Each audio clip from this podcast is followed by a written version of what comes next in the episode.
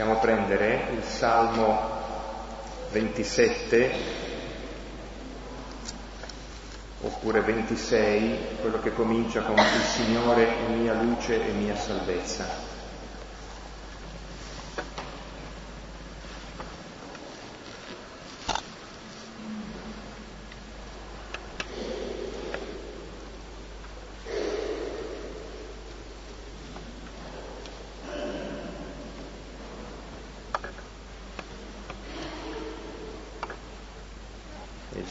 Che riafferma la speranza anche in mezzo ai nemici, anche in mezzo al giorno di sventura.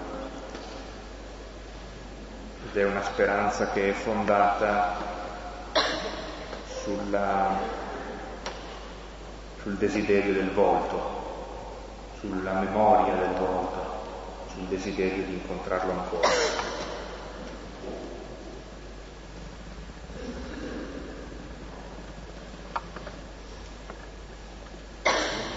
primo coro di questa parte, alla mia destra. Il Signore è mia luce e mia salvezza, di chi avrò paura. Il Signore è difesa della mia vita, di chi avrò timore. Quando mi assaltano i malvagi per straziarmi la carne, sono essi, avversari nemici, a inciampare e cadere. Se contro di me si accampa un esercito, il mio cuore non teme. Se contro di me divampa la battaglia, anche allora ho fiducia. Una cosa ho chiesto al Signore, questa sola io cerco, abitare nella casa del Signore tutti i giorni della mia vita per gustare la dolcezza del Signore ed ammirare il suo santuario. Egli mi offre un luogo di rifugio nel giorno della sventura, mi nasconde nel segreto della sua dimora, mi solleva sulla rupe. E ora rialzo la testa sui nemici che mi circondano. Immolerò nella sua casa sacrifici di esultanza, inni di gioia canterò al Signore. Ascolta, Signore, la mia voce. Io grido, abbi pietà di me, rispondo. Dite, adempio il mio cuore, cercate il suo volto il tuo volto, Signore, io cerco. Non nascondermi il tuo volto, non respingere con ira il tuo servo. Sei tu il mio aiuto, non lasciarmi, non abbandonarmi, Dio della mia salvezza. Mio padre e mia madre mi hanno abbandonato, ma il Signore mi ha ricordato. Mostrami, Signore, la tua via, guidami sul retto cammino, a causa dei miei nemici. Non espormi alla brama dei miei avversari, contro di me sono insorti falsi testimoni che spirano violenza.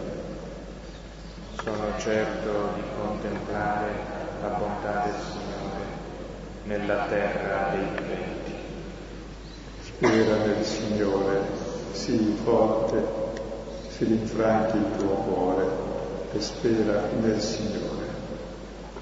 Gloria al Padre, al Figlio e allo Spirito Santo. Come era nel principio, ora e sempre, nei secoli dei secoli.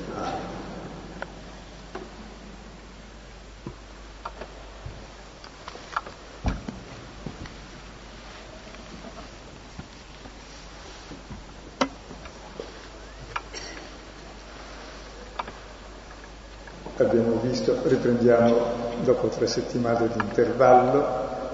La settimana scorsa chi c'era ha visto una cosa molto bella, come da vari punti di vista abbiamo ripreso lo stesso discorso escatologico sul senso della vita. La vita e la storia è quella che è ed è sempre stata uguale da Caino in poi. Come sport principale ci si ammazza a vicenda a livello interpersonale, ma poi dopo si fanno le guerre intestine all'interno dello stesso popolo.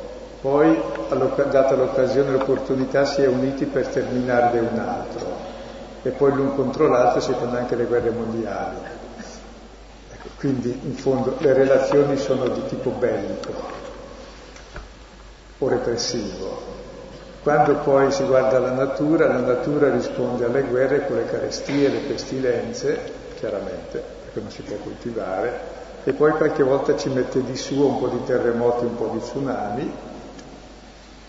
Ecco, il mondo è fatto così. E allora noi aspettiamo sempre un mondo migliore perché il male non è giusto che ci sia, almeno quello che dipende da noi. Ecco, avevo, abbiamo visto lunedì scorso nel reading come delle persone hanno saputo testimoniare nel secolo passato, nei vari stermini, prima degli armeni, poi nella Shoah, poi dall'altra parte e poi in America Latina. Ecco, come ha saputo non aspettare un mondo migliore, ma nel mondo attuale vivere la fraternità ed essere figli di Dio, nella storia concreta. E il discorso che abbiamo letto dall'inizio dell'anno, che ora riprendiamo, il discorso apocalittico, apocalissi dire rivelazione, ci rivela il senso della storia,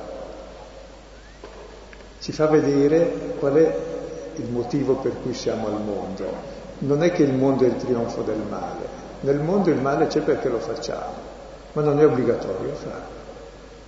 Se uno guarda bene il mondo è fatto bene, è fatto dal Padre, che vuole che viviamo da figli e da fratelli, e noi possiamo in questo mondo, in mezzo alle contraddizioni, testimoniare che si può vivere da figli e da fratelli. E così finisce il male. Quindi non è tragica la fine del mondo. Il male fa notizia, il male è forte, ma non vince. E ancora se ricordiamo per esempio, so, eh, della storia romana, cosa ricordiamo? Leggendo il Vangelo, per esempio, si racconta del primo censimento romano, che è stato il primo più grande che si recensiva tutta l'umanità, che vuol dire controllare perché paghino le tasse, forniscono militari e facciano le guerre, quindi il primo controllo mondiale. Si ricorda quel censimento perché è nato un bambino a Betlemme. Poi il grande funzionario dell'impero romano in Palestina dell'anno 30 d.C., Ponzio Pilato, è entrato anche nel credo di traverso, ma perché ha messo in croce Gesù, se no chi si ricorderebbe di Ponzio Pilato? Ogni domenica lo ricordiamo anche lui. Cioè i grandi avvenimenti che sembravano spettacolari sono stati il semplice contesto perché si realizzasse qualcos'altro che nella storia continua e la fa continuare. Perché il male non è il principio e non è neanche il fine della vita. E possiamo sempre, in qualunque storia, essere testimoni del bene e vincere così il male.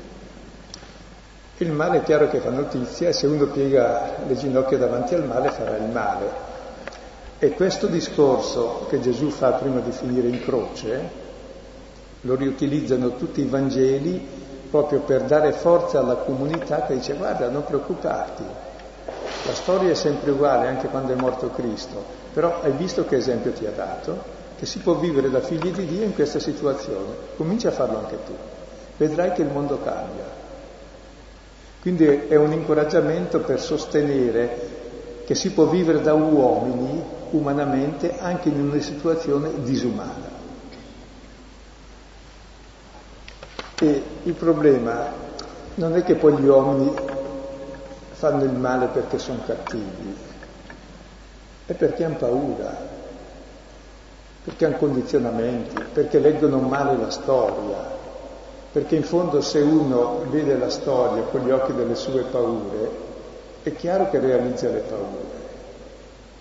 Se invece legge la storia con gli occhi della fiducia e della speranza, allora fa un'altra storia. È il senso del, del discorso che abbiamo visto il mese passato era tutto questo, adesso lo riprendiamo da dove l'abbiamo lasciato.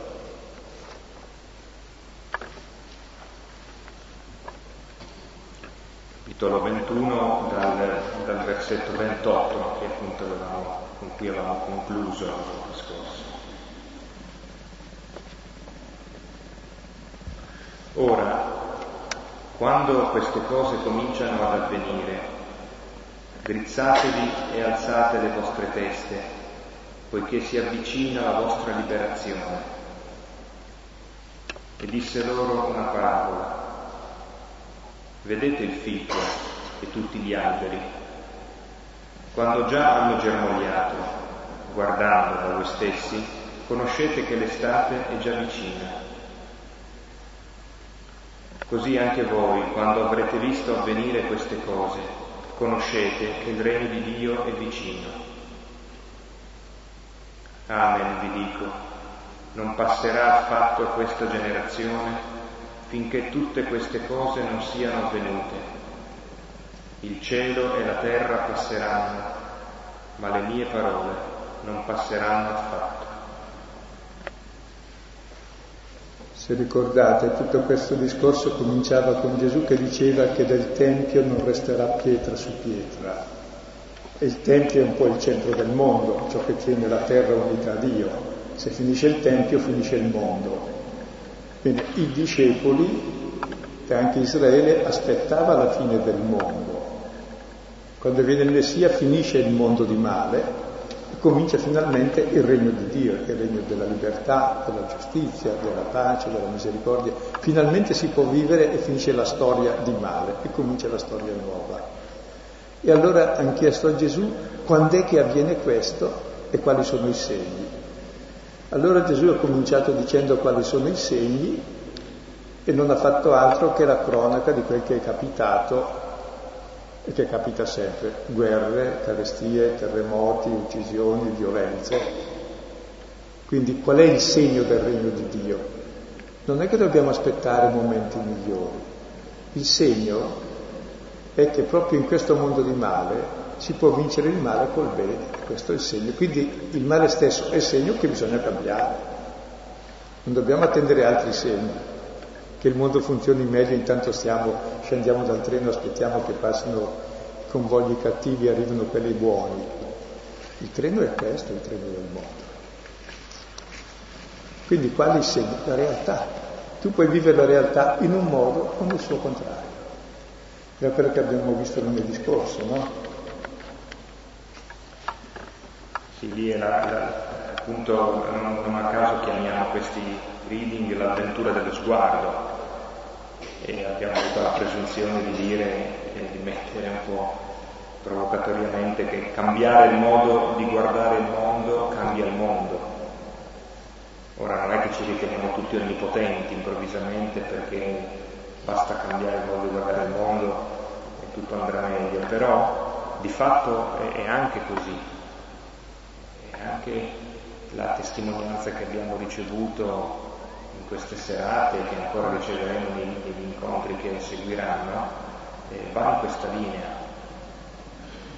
C'è un modo di vivere in cui la stessa realtà di male cambia di segno. Tant'è vero che la stessa parola conversione in greco in genere c'è la parola metanoide, vuol dire il problema è cambiare mente, cambiare il modo di pensare, la vera rivoluzione non è quando tutti saremo buoni, perché anche a fin di bene che si fanno i peggiori mali, è quando vediamo la realtà, non le nostre paure sulla realtà. E vediamo che vale la pena di rispettare l'uomo, perché l'uomo è già immagine di Dio se rispetti l'uomo. Se non rispetti l'uomo, usi violenza, uccidi la vita. Quindi il problema è proprio questa conversione all'uomo, è il punto d'arrivo della storia, è la visione del figlio dell'uomo, che è Dio stesso e che è la visione poi dell'umanità dell'uomo. Quindi anche oggi vedere tutti i valori umani che ci sono e viverli profondamente, senza aspettare che vengano i tempi migliori, perché i tempi migliori vengono se facciamo questo, ma se non lo facciamo. E questo è il problema di vedere, cioè cambiare sguardo, cambiare mentalità. perché noi non vediamo la realtà, ma vediamo la proiezione delle nostre paure e i desideri che sono paure capovolte. Mentre la realtà è un'altra. La realtà è che l'altro è mio fratello, è figlio di Dio. E che il mondo non è oggetto da possedere, da usare e abusare fino a distruggerlo. No, il mondo è un dono molto bello per vivere, da figli e da fratelli per cui nelle cose stesse concrete si media l'amore fraterno e l'amore filiale nell'uso delle cose. Quindi non aspettiamo un altro mondo, un altro modo di vederlo, qui e ora. Quindi i segni è il male è il segno che bisogna smettere di fare e cambiare modo di vedere. E vedere il figlio dell'uomo in questa realtà. Tendete il figlio dell'uomo come volete è l'espressione che Gesù ha designato per indicare se stesso e vuol dire semplicemente l'uomo, che è immagine di Dio, e vuol dire il profeta, che fa vedere la verità dell'uomo, e vuol dire Dio stesso, che l'uomo è immagine e somiglianza di Dio. Vedere l'uomo. Se in ogni persona vedete l'uomo, se nell'immigrato, nel carcerato, vedete l'uomo, se nell'oppresso, vedete l'uomo, se nel malato, nel nudo, nel carcerato, vedete l'uomo, vedete il vostro fratello perché siamo tutti umani. Se non vediamo l'uomo siamo bestiali noi. Quindi non è che il discorso religioso sia qualcosa di vago di vedere chissà chi, vedere l'uomo, figlio dell'uomo. E Gesù stesso dice ciò che avete fatto uno di questi ultimi l'avete fatto a me. Si identifica il Signore con l'ultimo degli uomini. Quindi il problema è vedere i segni sono questi. E poi quando avviene? Queste cose avvengono sempre. Ciò che Luca scrive erano già avvenute a Gesù, erano già avvenute anche alla storia di Israele ed è quel che avviene in ogni storia. Quindi sempre, qui e ora, possiamo e dobbiamo vivere nel modo in cui si dice qui. Versetto 28. Ora, quando queste cose cominciano ad avvenire, drizzatevi e alzate le vostre teste, poiché si avvicina la vostra liberazione. Ecco, queste cose, è inutile ripetere, sono le cose che abbiamo visto, quelle che si leggono in tutti i giornali, tutte le cattive notizie possibili e immaginabili. Quando è che cominciano ad avvenire? Da sempre. Da sempre la storia è fatta dalle guerre, dalle ingiustizie, dalle oppressioni, dagli omicidi, dagli imbrogli, da sempre. Quindi quando è che viene il regno di Dio? Da sempre. Ma il sempre cosa vuol dire? Perché sempre non c'è mai. Se è sempre stato così e adesso cosa facciamo? No, sempre vuol dire queste cose cominciano ad avvenire innanzitutto e vuol dire cominciano da sempre e non finiranno mai queste cose. E tu aspetti che finiscano, stai tranquillo, non finiscono. C'è un'altra cosa da fare. Mentre queste cose avvengono, puoi avere due atteggiamenti. O quello che abbiamo visto nel brano della volta scorsa, già dimenticato, morire dalla paura e dall'angoscia, per cui vivere nella paura di morire, ed è lì il principio di ogni egoismo, di ogni male, o vivere invece drizzando la testa e alzando, alzandosi. Perché? Perché è in queste cose che noi possiamo e dobbiamo vivere il valore della verità dell'uomo, in queste realtà storiche. Quindi qual è il tempo? Il tempo è ora, che è l'unico tempo che esiste. E viviamo nel miglior tempo in assoluto che ci sia, questo attuale, perché è l'unico che c'è.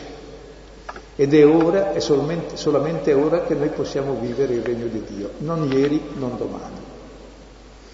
Quindi il primo richiamo del discorso sulla fine del mondo non è lì aspettare cosa avverrà, ma cosa fare ora e vivere ora, in questo istante. Credo è importante non dimenticare che la prima espressione di Gesù nella sua predicazione nel Vangelo di Marco le prime parole di Gesù sono il tempo è finito, il regno di Dio è qui. Basta che tu cambi modo di pensare e di agire, ma è già qui, basta che tu entri e lo viva. Non è che devi aspettare un altro tempo, noi invece aspettiamo sempre altri tempi e questo è il tempo. Eh, riprenderei anche eh, il, il, motivo delle, di queste cose, perché le cose di cui si parla qui sono quelle che sono state appena ricordate e che sono quelle per cui si può eventualmente morire di paura oppure cominciare a drizzare la testa e ad aspettare la liberazione, che sono le devastazioni, sono le carestie, le pestilenze, sono appunto quello che accade sempre nella storia degli uomini. Avevamo, forse vale la pena di riprenderle, no? Parla di terremoti, si parla di carestie, di pesti, di terrori, segni grandi dal cielo e poi di persecuzioni e poi la distruzione di Gerusalemme. Quindi tutte queste cose. Bene, ed è in queste situazioni che noi invece di stare piegati e inchinarci, chinare la testa davanti al male e prostrarsi, ci drizziamo in piedi e alziamo la testa. C'è il pericolo che davanti al male noi pieghiamo la testa, diciamo non c'è nulla da fare e pieghiamo anche le ginocchia noi stessi, ci adattiamo, con tutti così. No, in quel momento non arrendetevi, drizzatevi e alzate la testa. Perché? Perché la nostra liberazione è lì, in quelle cose. Cioè, a noi ci spaventa il male e lo facciamo tutti per paura il male. Il problema invece è che nel male possiamo e dobbiamo fare il bene.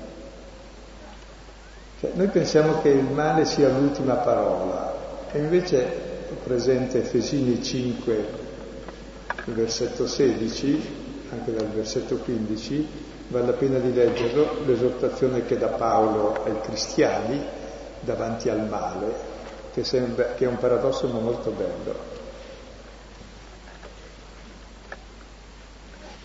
Efesini 5, 15, 16.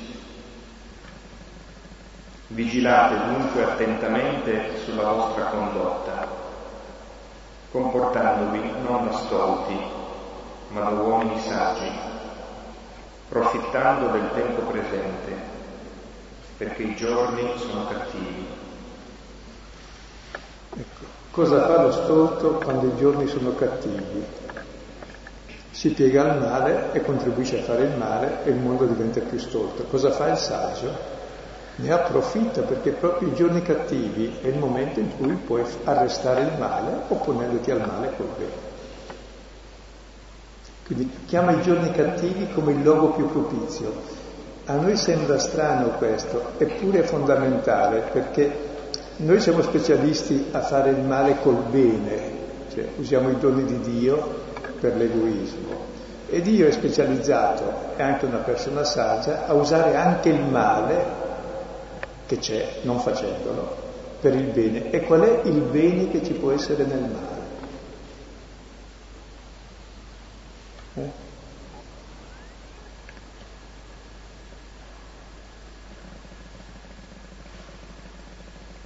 Che bene ci può essere nel male? Perché la tentazione, c'è un libro di Todorov che parla della memoria del male, tentazione del bene, cioè ricordando il male, allora cos'è che tentazione abbiamo? Bisogna sterminare i cattivi così non c'è più il male, difendere il bene, no. Questo è raddoppiare il male. Il male è vinto, siccome c'è, esce, è inevitabile che esca. È vinto dove uno ha una forza di non farlo e di non piegarsi di star dritto,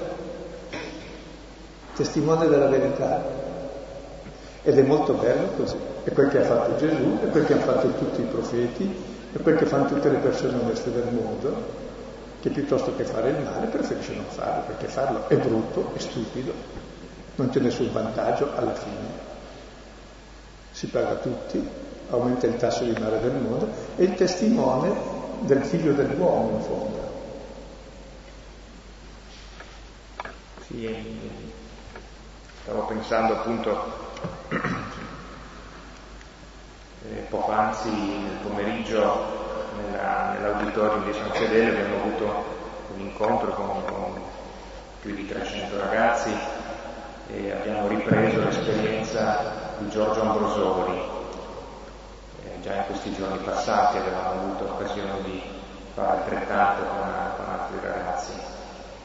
E, certo, c'è sempre il pericolo poi di, di fare de, degli eroi eh, che hanno un po, stesso, un po' lo stesso pericolo che si ha nel fare i santi, cioè nel metterli appunto in una posizione ben vista, ma perché in fondo eh, ci dichiariamo eh, già di base sconfitti, sono esempi irraggiungibili, sono casi più unici che rari e quindi eh, di fatto c'è un certo tipo di celebrazione di ricordo che è eh, assolutamente eh, non produttivo di bene e di speranza. Ma quello che cercavo di dire oggi era proprio questa cosa qui, cioè Ambrosoli è stato un uomo che si è trovato a mettere, a rovistare le mani insieme di male, di ingiustizie, di illegalità, di, eh, di soprusi.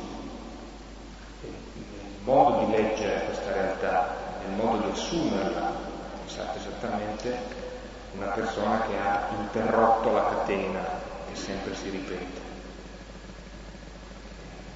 Questa è stata la sua forza, fondamentalmente questa. E rimane ancora aperto il problema del male perché diciamo, ma il male poi trionfa. Beh, abbiamo due o tre esempi molto chiari nella Bibbia dove il male proprio è arrestato. Il primo è sulla croce di Gesù dove il massimo male l'abbiamo fatto, perché più che ammazzare il figlio di Dio non possiamo fare.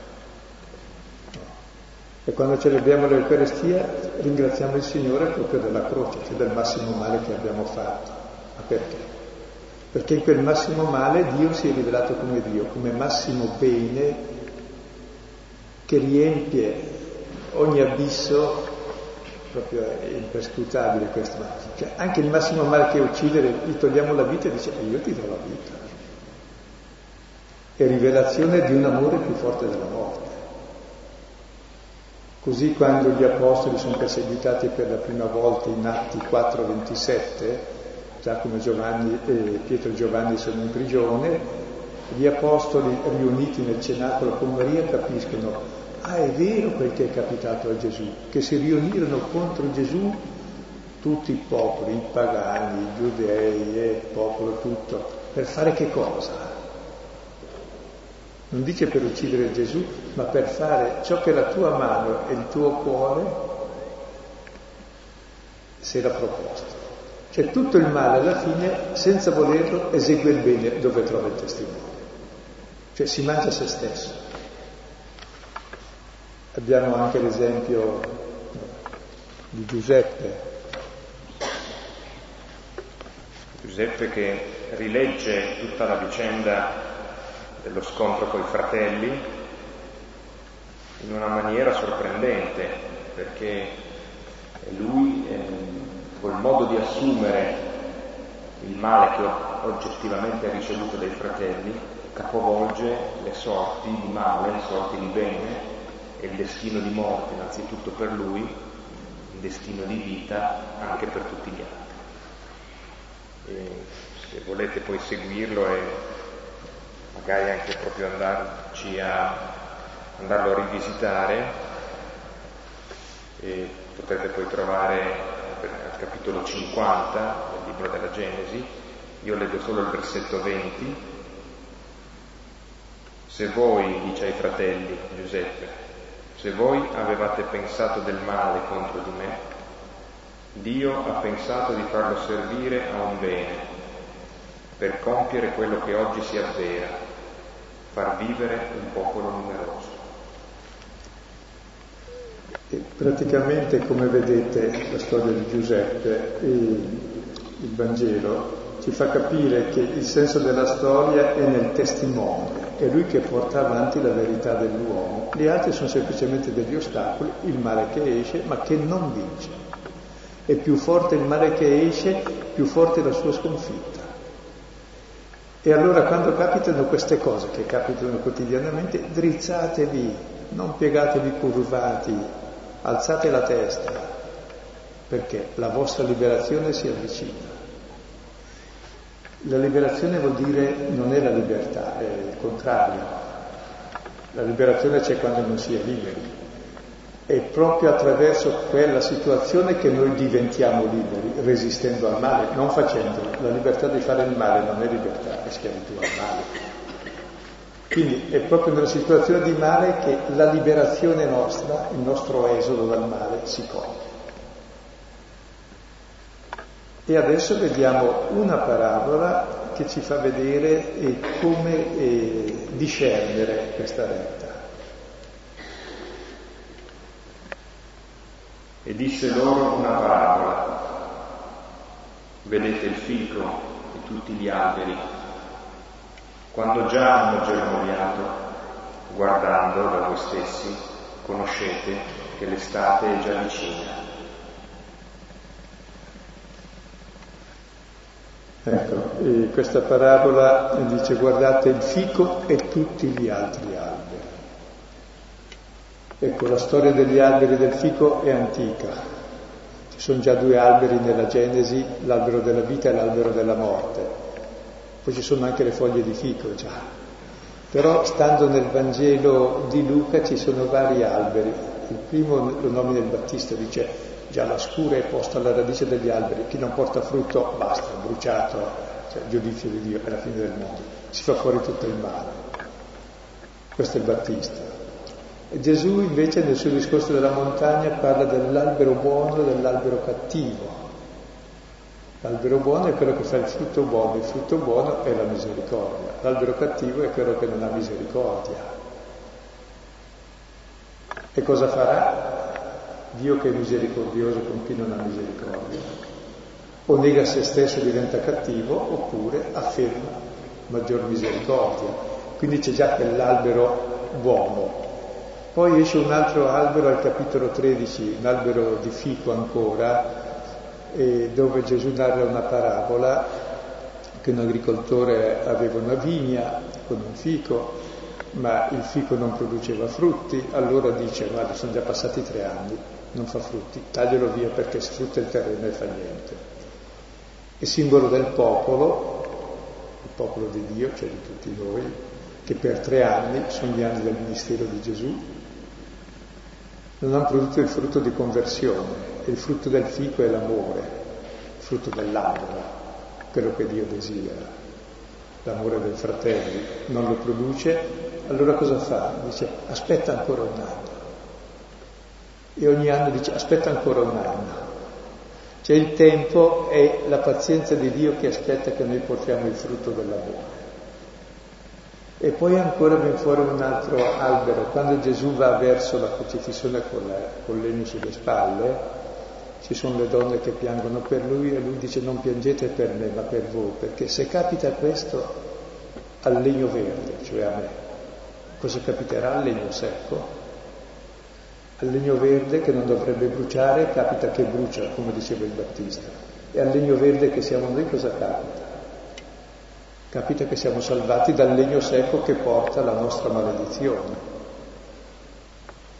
E difatti l'albero della croce che cos'è? È il legno, è l'albero definitivo, dove tutto il nostro male si esprime in pienezza. E il giusto, che non fa nessun male è quello che porta su di sé il male e ci riscatta tutti. Quindi il grande dice proprio, è vero, guardate, imparate dall'albero, dal fico e da tutti gli alberi. Tra l'altro l'albero è un po' simbolo dell'uomo, no? che ha le radici per terra, però si alza in alto. Sì, il grande maestro l'albero. E poi dice eh, due volte vedere, una volta guardare e due volte conoscere. Cioè dobbiamo davvero vedere, vedere, guardare, conoscere, conoscere da questa parabola. E allora ecco, e cosa fa il fico? Il fico è un albero, tra l'altro, che non fa foglie come tutti gli altri alberi, prima fanno i fiori, però i fiori del fico sono già frutti. E poi continua a fare costantemente frutti anche dopo, eh, praticamente ogni mese, tranne che nel, nello stretto inverno. E quando c'è uno stretto inverno rimane pur sempre su qualche fico secco sulla pianta, se no si dice non c'è un fico secco. Cioè è un albero che deve sempre produrre. Come noi, come noi, in qualunque stagione, in qualunque situazione siamo chiamati a produrre il frutto che l'agricoltore vuole, l'agricoltore è il Padre Eterno, che è il Padre di tutti, cosa vuole? Che ci sia amore tra di noi. No. E siccome non c'è, ecco che allora l'unico che produce frutto sarà l'albero della croce, dove il figlio, portando su di sé tutto il male del mondo perché è maledizione la croce, sarà il frutto pieno di uno che ama il Padre e ama i fratelli con lo stesso amore del Padre, di amore infinito fino a dare la vita. Quindi imparate da quest'albero, che proprio anche nel male sa vivere fino in fondo l'amore più forte di ogni male e di ogni morte. Questo è il grande maestro, l'albero, quest'albero che vedete alle spalle. E tutti gli alberi sono simbolo di quest'albero che ogni anno sembra morto, rinasce, fiorisce e fa frutto. E questo dovrebbe farlo non solo ogni anno, ma sempre, costantemente. E quando già germogliano, voi guardate, conoscete che l'estate è vicina, l'estate è la stagione dei frutti, frutto è la vita, se non vengono i frutti non si vive.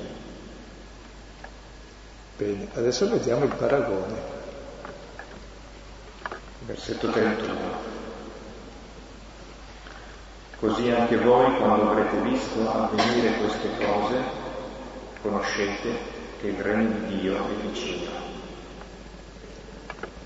Allora, quando avvengono queste cose, queste cose sono come il germogliare dell'albero. Cioè tutto il male che avviene è paragonato alle doglie del parto, della nascita della creazione nuova.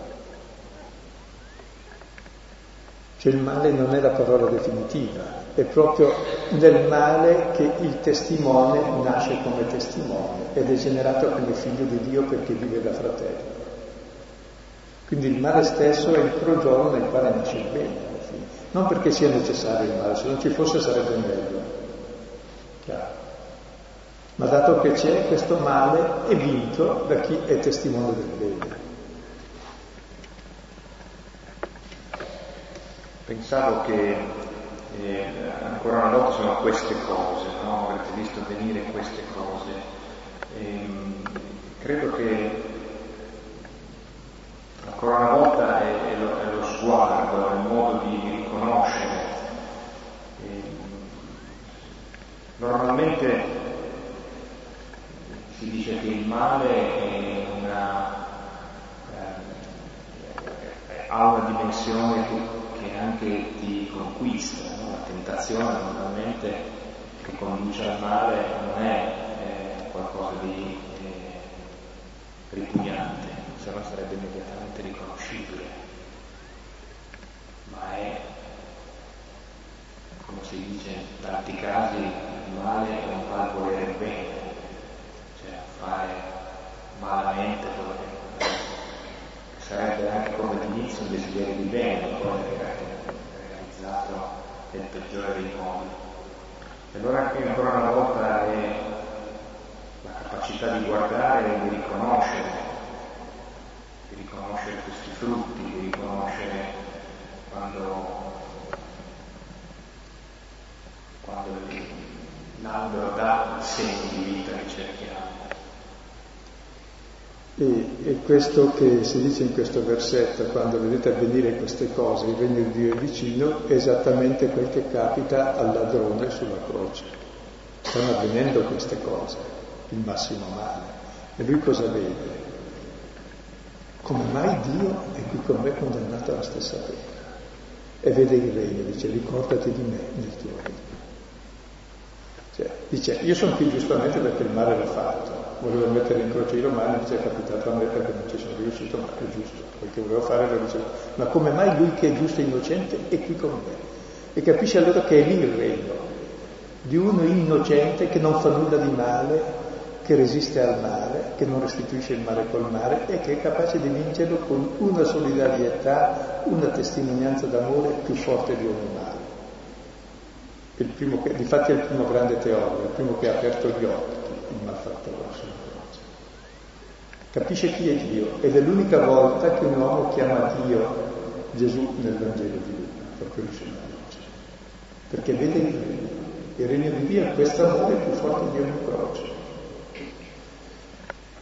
E quindi lo si può vedere in ogni croce anche minore. Il problema non è vedere le croci, quelle le facciamo noi, non è che Dio ami le croci. No, le detesta. le croci le amiamo noi che le facciamo e ce le mettiamo addosso gli uni agli altri. Lui ce l'abbiamo appeso in croce e lui pure sulla croce testimonia il contrario di ciò che è logico, testimonia la misericordia dell'uomo. Ed è questa la vittoria sul male, di non piegarsi al male, di drizzarsi e alzare le teste.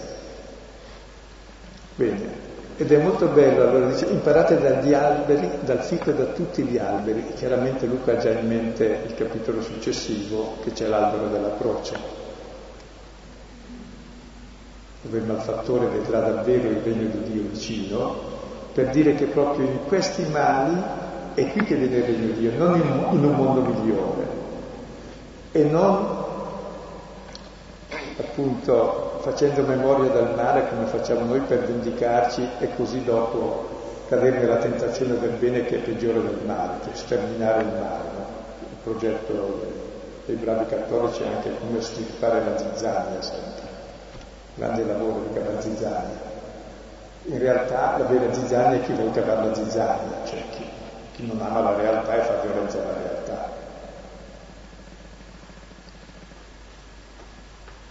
E adesso vediamo il finale. Amen, vi dico. Non passerà affatto questa generazione finché tutte queste cose non siano avvenute.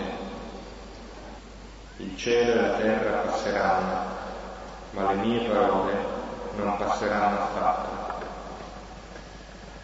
È Gesù che sta parlando con l'autorità divina e ha detto queste parole. Amen vi dico, non passerà questa generazione. Infatti dopo un giorno e mezzo muore e avverrà questo. E poi ha predetto la distruzione di Gerusalemme, Luca l'ha già vista, quindi avviene in quella generazione. E quando Luca però scrive che è già per la terza generazione, chiaramente si rivolge ai suoi lettori cristiani.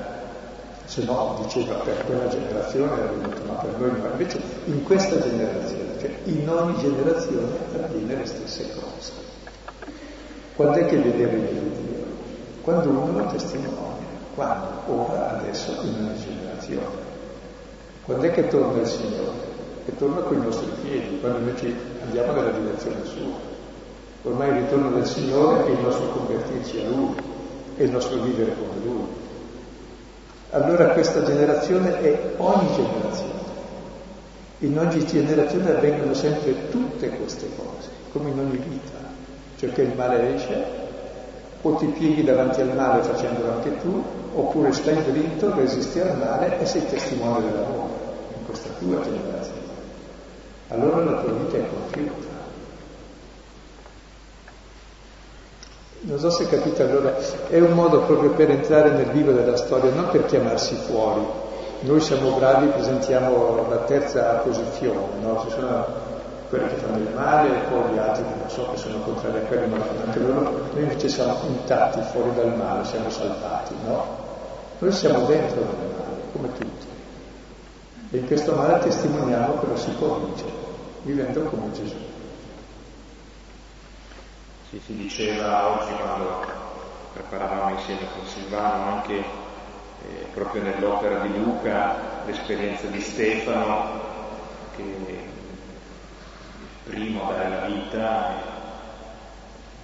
nel libro degli Atti si tiene molto a far notare come Stefano muore veramente come Gesù perdonando il nemico e c'è questa visione dei cieli aperti, figlio dell'uomo che viene, che sta sulla destra, seduto sulla destra del Padre, tutto questo avviene mentre lui dà testimone della vita, è quello il momento in cui eh, in qualche modo effettivamente si realizza nella, nella testimonianza quello che è la, la novità.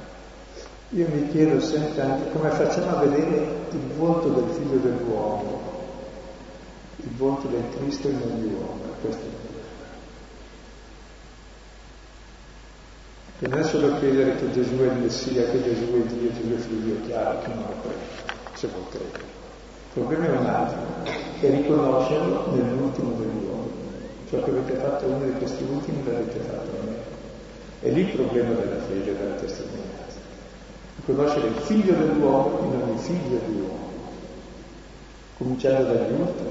Se scarto uno, condanno Dio, se fate ultimo e lo mette in croce.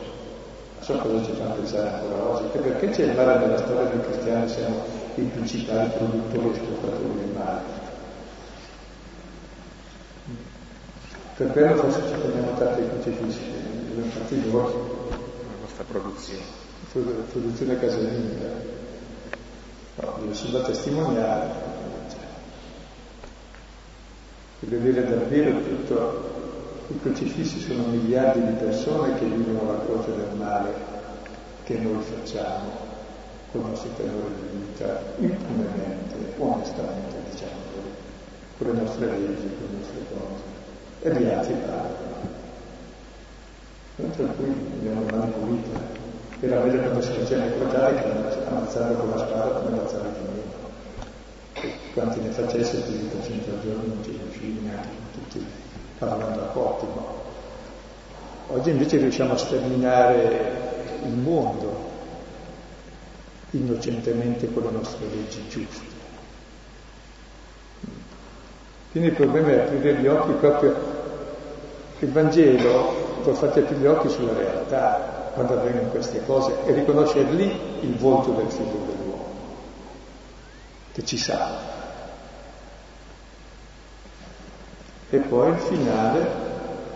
Ecco, tutte queste cose avvengono in questa generazione, non è che eh, sì, chissà cosa avverrà dopo, no, guarda, quel che avviene adesso è già tutto, perché questa fine del mondo avviene già ora, che mettiamo in croce il Cristo e i poveri Cristi, come è avvenuto ai tempi di Cristo e come è avvenuto in ogni tempo, e come avverrà fino alla fine del mondo.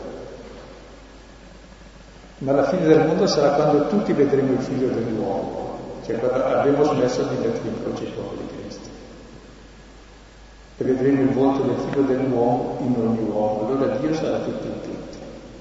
Perché? Perché noi abbiamo testimoniato a tutti la fraternità, che Dio è Padre e tutti siamo figli. Allora Dio potrà essere tutto in tutti. Non so se capite allora la responsabilità della Chiesa in questo mondo, che è essere testimone di questo amore e accoglienza per tutti, cominciando dagli ultimi ma in modo concreto anche, con le leggi economiche, con, tutto ciò che funziona.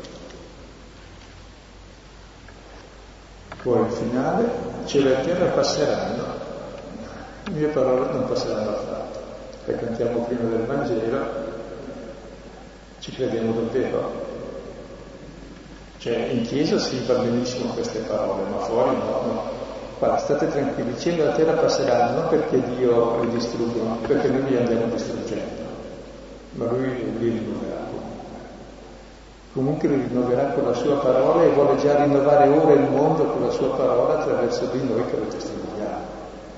Quindi questa parola rimane in eterno. Come ha creato il mondo, oggi vuole ricrearlo attraverso di noi che testimoniamo come il mondo è bello e come mi colpiva una citazione di quel libro che avevo citato di Sveta Antodorov, che narrando la storia del 1900, che è una delle peggiori dell'umanità, su cui noi siamo stati protagonisti abbastanza, con la gente della mia generazione, e chi è più vecchio un po' di più, e dice come sarà chiamato il secolo scorso, secolo di Stalin, di Hitler o degli altri, eccetera e dice, per parte mia preferirei che si ricordi, e poi dice, gli altri sono quelli che subiscono la tentazione del bene, cioè che fanno per esempio le armi atomiche e le usano per distruggere il male. Dice, per parte mia preferirei che si ricordassero di questo cupo secolo le figure luminose di alcuni individui dal destino drammatico, dalla lucidità impietosa che hanno continuato, malgrado tutto, a credere che l'uomo merita di rimanere lo scopo dell'uomo. E quando noi cristiani, invece di usare Cristo per andare contro gli uomini, capiremo che Cristo è il figlio dell'uomo e che l'uomo è immagine di Dio, e ci batteremo per questo, allora saremo anche noi cristiani e testimonieremo che Dio è Padre e tutti capiranno, dal più piccolo al più grande.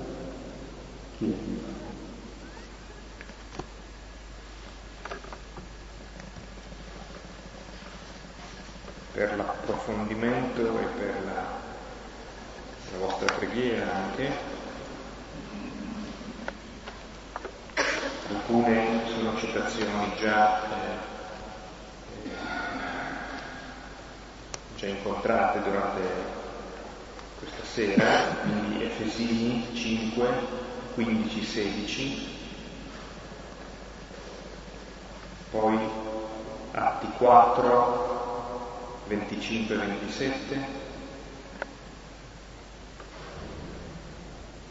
ancora eh, Paolo, lettera ai Romani, capitolo 8, versetto 28 che quello tutto concorre al bene. Genesi capitolo 50, in particolare abbiamo letto il versetto 20, seconda lettera di Pietro 3, capitolo 3, versetto 18, e poi due capitoli dell'Apocalisse 21 e 22 che già furono segnalati la volta scorsa. clima spirituale singolare.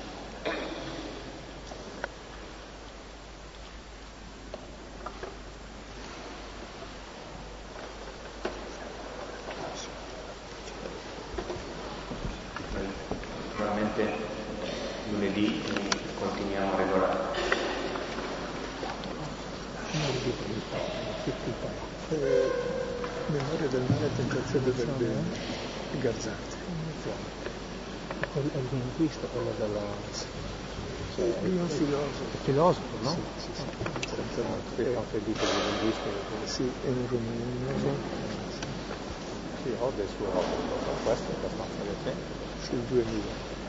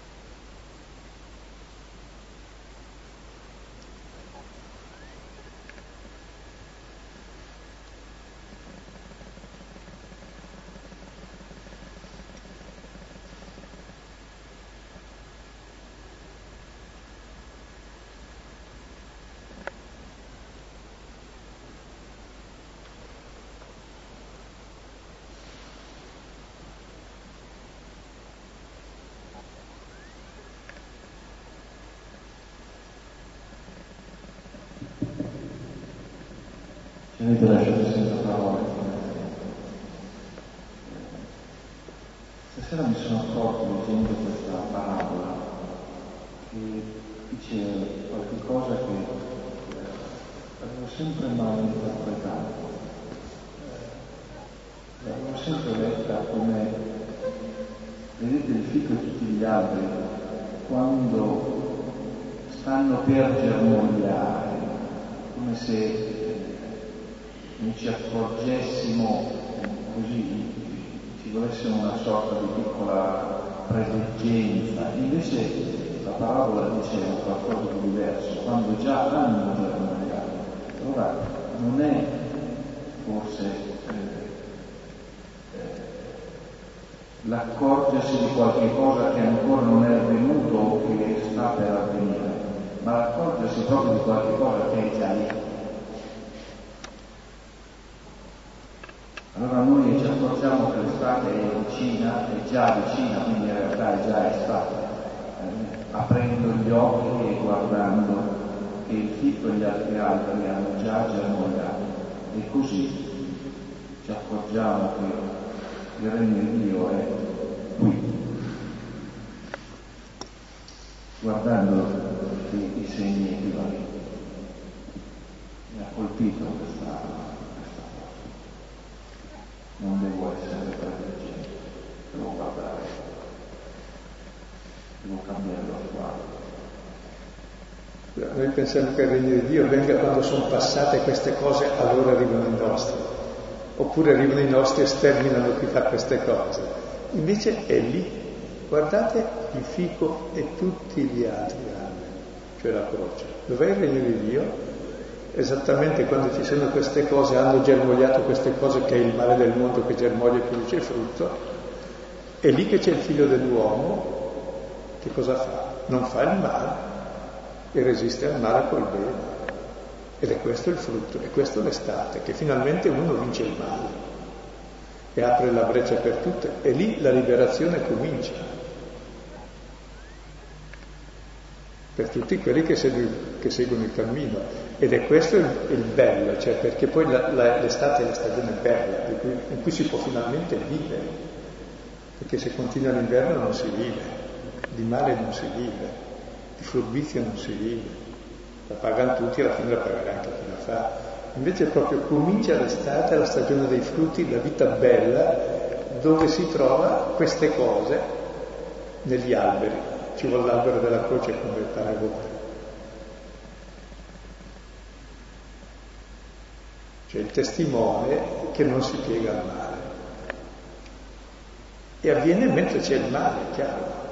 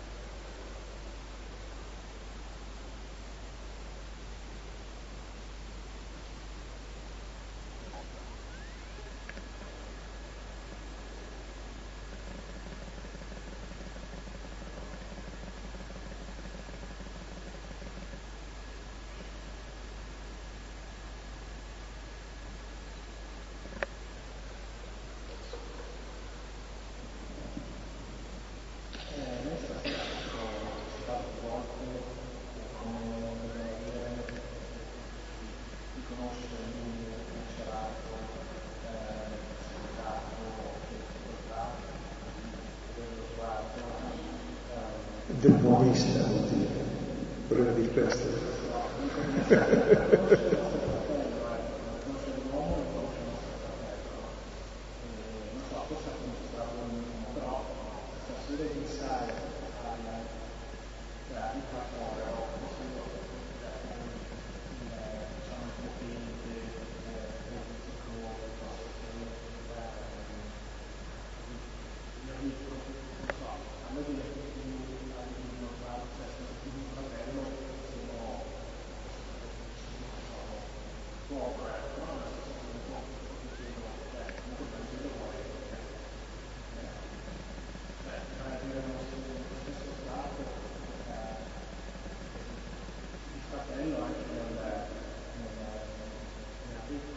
Esatto, esatto, sì. E Luca in questo è molto netto, difatti dice mi congratulo con voi poveri e ahimè per voi ricchi, cioè beati i poveri, guai i ricchi. Appunto, la, la, pietà per i ricchi è dire guai a voi, non vedete che fate male, aprite gli occhi per favore. Se no proprio continuare, cioè se, se no è come il medico pietoso che dice oh stai benissimo, hai solo 5-6 tumori, un po' di lebra, eh, la TBC, hai un polmone in meno, ti manca un occhio, un orecchio, ma tranquillo, va benissimo. Perché ciò che fai agli altri è la tua disumanità, quindi ahimè per te c'è mica per svegliare questa. E carità proprio la denuncia. mentre invece la giustificazione del male è il peggior male, peggio del male, quella che facciamo normalmente, l'apologia di reati, facendo le leggi anche ingiuste contro il popolo. Abbiamo fatto l'autorazzismo, con il razzismo, lo facciamo ancora, tranquilli, cristiani. O quelli che difendono il crocifisso che lo mettono in croce, chiaro, perché eh, dovremmo aprire gli occhi, scusate. Questo non è buonismo, è realismo. Perché il male finirà quando comprendiamo questa frase. sì, prego. Sì, sì.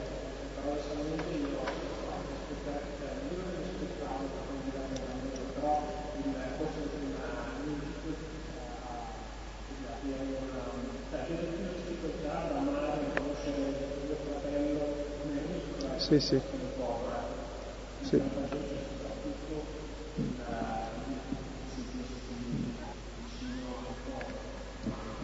Quindi va bene riconoscere nel ricco proprio il fratello e dirgli è per te e non essere il compagno di merenda, ecco per intenderci.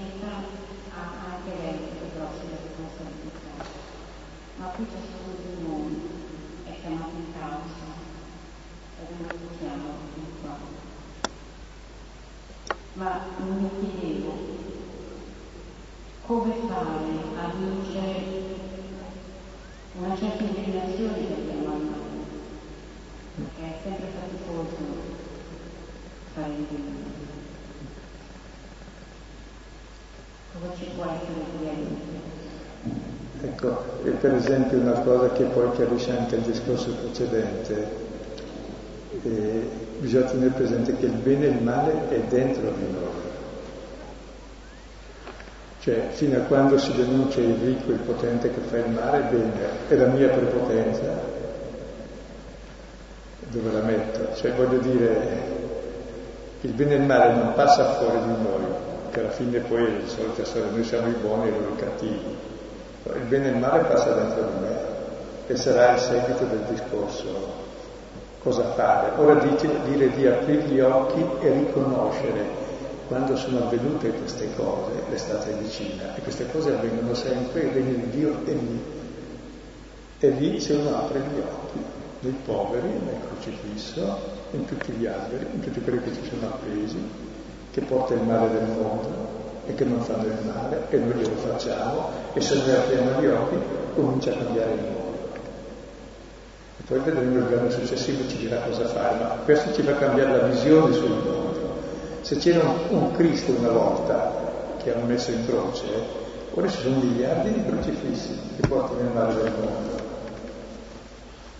che ormai è tutto unificato nella stessa forma, mentre una volta erano piccolo mondo antico il suo mondo più o meno uguale all'altro, ecco, ma più su scala ridotta. E ne abbiamo coscienza. E che però e questo mondo è uno schema che abbiamo dentro di noi, il nostro brano di potere, di apparire, di prevalere sugli altri, di non rispettarli. Questo. E qui appunto è un cammino di conversione anche personale. che giovedì prossimo ci dice qualcosa. Beh, alzare la testa. Non è facile alzare la testa. Comunemente si dice che si vuole coraggio,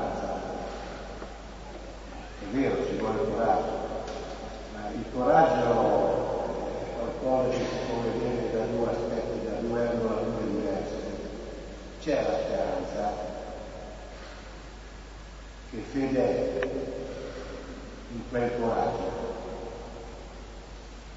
Ma un'altra cosa, e mi rifaccio una parola che mi aveva colpito di 4 o 5 anni fa, che tu hai detto, che mi aveva fatto pensare tante volte, e imputando nell'ignoranza dell'uomo uno dei suoi maggiori peccati.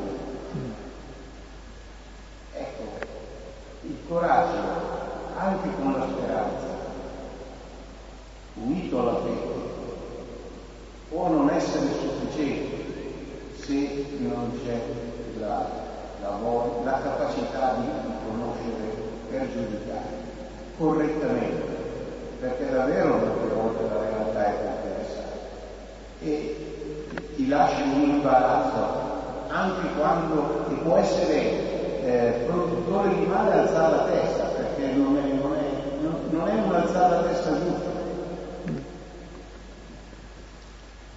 Anzi, chi la tiene alta in genere ne fa tanto. Sì. Comunque su questo tema torneremo perché questo testo è un'introduzione al centro del Vangelo che è il mistero della morte e risurrezione di Gesù, dove si avvera proprio nella morte stessa la teoria, la contemplazione della gloria, cioè della vittoria sulla morte e la croce. Quindi lo vedremo un po'. Sì.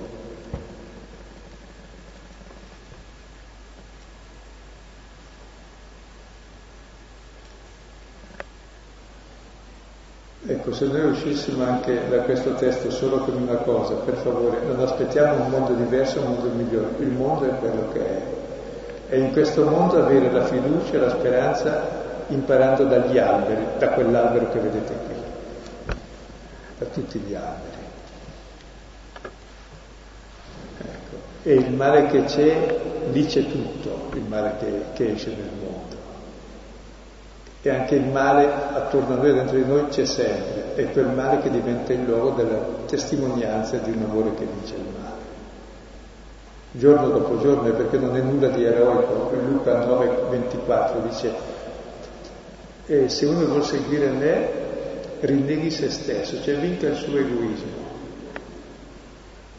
E non dice porti la croce, ma sollevi ogni giorno la sua croce, è un esercizio di sollevamento che ogni giorno se la prenda su e se la porti per quel pezzo di giorno, nulla di eroico. È la croce della mia lotta contro il male che è in me sostanzialmente, che la posso fare solo io. E mi seguo, non sono solo, seguo lui che già apre il cammino.